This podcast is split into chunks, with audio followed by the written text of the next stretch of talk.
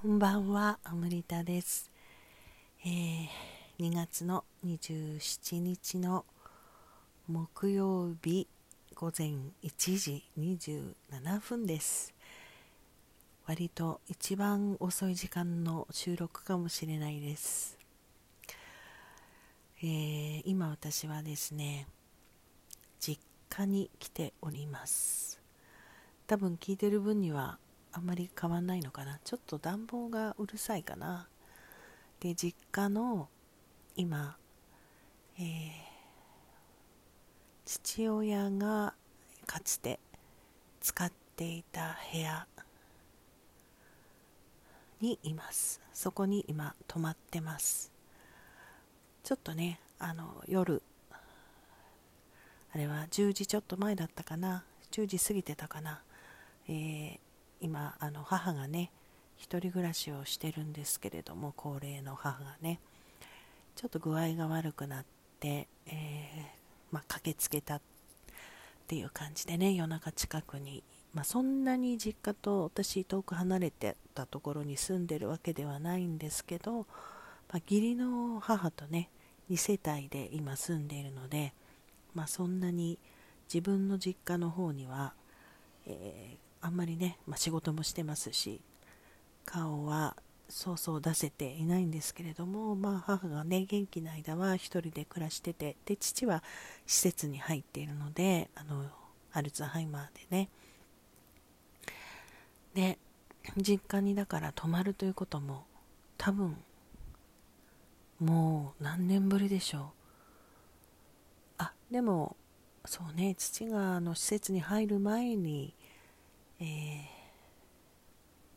いたかな？いやあの時帰ったんだったかな？とにかくめちゃくちゃ久しぶりでしかもね今あの私はその父が元気だった頃その施設に入る前に、えー、多分ねあのまあ最後までっていうかここでいろいろと過ごしていた書斎兼寝室に、えー、一人で今います、まあ、母は今別の部屋で寝ているのでね。それが何とも言えず私は今日はその遅くなったからちょっと泊まっていくっていう程度のことだった。そんなつもりだったんですけど思わぬ今こう心が動く、状況となっていて。多分初めてなんですよね父が。過ごしていた父の部屋で寝るのももちろん初めてだしあのたくさんいろいろあの結構何て言うんですかねオタクの走りみたいな人だったので あの集めてた、まあ、かなり母が整理した後はありますけど CD とかなんかいろんなものがその父の元気だった時の痕跡がたくさんある部屋に今いるんですね。すごく今心が動いていてちょっと言葉には具体的にはしづらいんですけどその状況をね話しておこうって思いました。今私の目の前にはあの父はあの医者だったのでえー、最後の方はもうあの訪問医っていうかねあの審査医保険の審査員をやってたので開業はしてなかったんですけども畳んでね随分になるんですけれどすごく勉強熱心で博学の人だったんですよね。本当にあの頭のいい人で知識がすごくて、まあ、それだけが取り柄って言ったらちょっとなんか 身も蓋もない言い方ですけど本当になんか社交的なことも全然、ね、しないし趣味もほとんどないし人と付き合い悪いし、まあ、そのいろいろね私たち小さい頃には性格が本当にあの、えー、ちょっと困った性格だったんですけどでも今その父が過ごしていた部屋をこうやって見てると本当に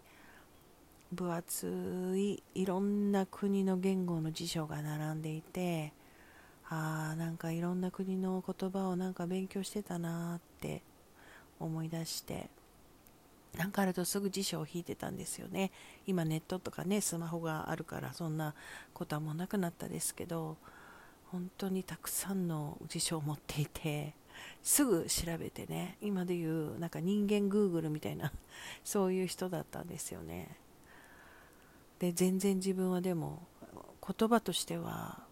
コミュニケーションはしないのにね。あのだから外国語いくらやっても使うのを見たことはないんですよ。ただ勉強だけしてたって感じでね。あとたくさんの医学書が目の前にあるしまあビデオとかもよく見てたんでしょうね。なんか医学関係のビデオもあるし。でさっきあの名刺をね見つけたんですよね。医学博士って書いてあって。そうだったんだなっていう。そしていつもクラシックを聴いていてそのステレオが今目の前にあってもうだいぶもう埃もかぶってねあのいるんですけれどもね。ラジカセが一体何台あるんだこの人は。すごい。ラジカセなんてもう今ね使わないけどラジカセが何台もある。あとよくお風呂にねラジオ持って入ってたんだよね。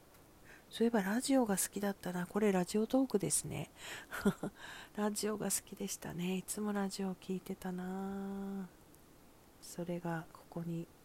今私のベッドサイドとか父のベッドサイドのに一つラジオがあって他にも机の上にもう一つラジオがあって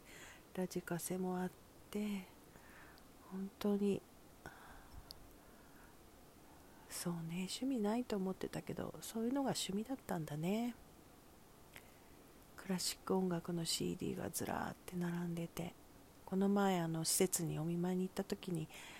あの時々ね聞かせてあげるんですけどこれよく聞いてたよねってあのマーラーの交響曲とかチャイコフスキーとかねあのそう言いながらあのヘッドホンで聞かせてあげたりするんですけど前はすごい一瞬にしてなんか表情が変わって嬉しそうだったんだけど今は何の反応もねしなくなっちゃって。いやでもこんなにその父のいたスペースにこうやっていることになるとはね今日たまたま本当にあの母からの SOS でまあ本当にあのとりあえず別にあの別命に別状はないし落ち着いたので大丈夫なんですけど単純にもう終電がなかったから帰れなかったので実家に泊まってるんですけどね、まあ、救急病院にも一応行ったんですけど、まあ、あのそこにお世話にならずに済んだというか。だから今日はこのための日だったんでしょうね。あ目の前にね今ね恐竜博物館のなんかカレンダーみたいなのが飾ってありますね。父はあの福井出身でね恐竜博物館が自分の故郷の福井にできたっていうのはかろうじて分かってたのかなあの頃はね。でなんか恐竜展が横浜で開催された時にあの母と2人でなんか見に行ったらしくてその恐竜展を見た時にああすごいすごいって喜んでもう認知症を発症してたのでね。でもすごい喜んで子供たちにお土産買ってってあげなきゃって言って子供がまだ小さいつもりであの父はなんかお土産をね買おうとしてたっていうのを聞いて私父って小さい時本当にいろいろあったもんでねなんかそういうお土産を買ってきたとかいう記憶は全くないんだけど、まあ、それがあったかなかったかはもうどうでもいいなと思ってなんかその話を聞いてああその恐竜博物館を見た時に少なくともその時の父の中ではお土産買ってってあげようって3人の子供たちにっていう風に言ってたっていうから受け取ったんだったっけな。なんか母からあじゃあこれ買っときましょうって一応買っといたのよとか言ってなんかもらった気もするけど 忘れちゃったけどね。もうそれもね随分もう78年前の話なのでまあ本当にゆっくりゆっくりね認知症って進んでいくのであのそこからもう本当に随分遠くまで来た感じですけど。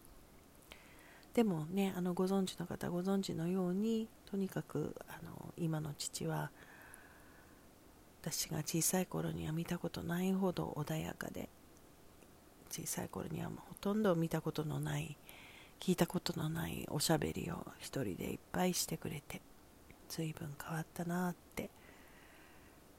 変わったなっていうかそんな真逆の一面をね自分の中に隠し持って隠さなくちゃいけない何かがあったんだなって。今ならね今になったからこそ感じられますけど。いやでもこんな風に穏やかな気持ちで父親の部屋に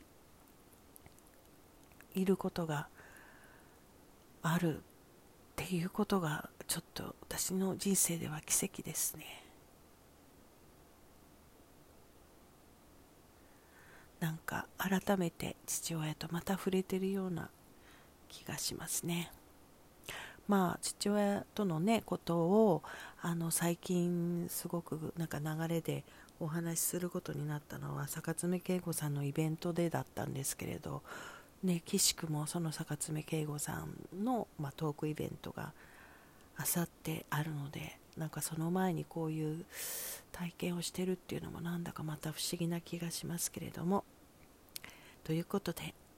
実家からお送りしました。父の部屋からお送りしました。じゃあおやすみなさい。また明日。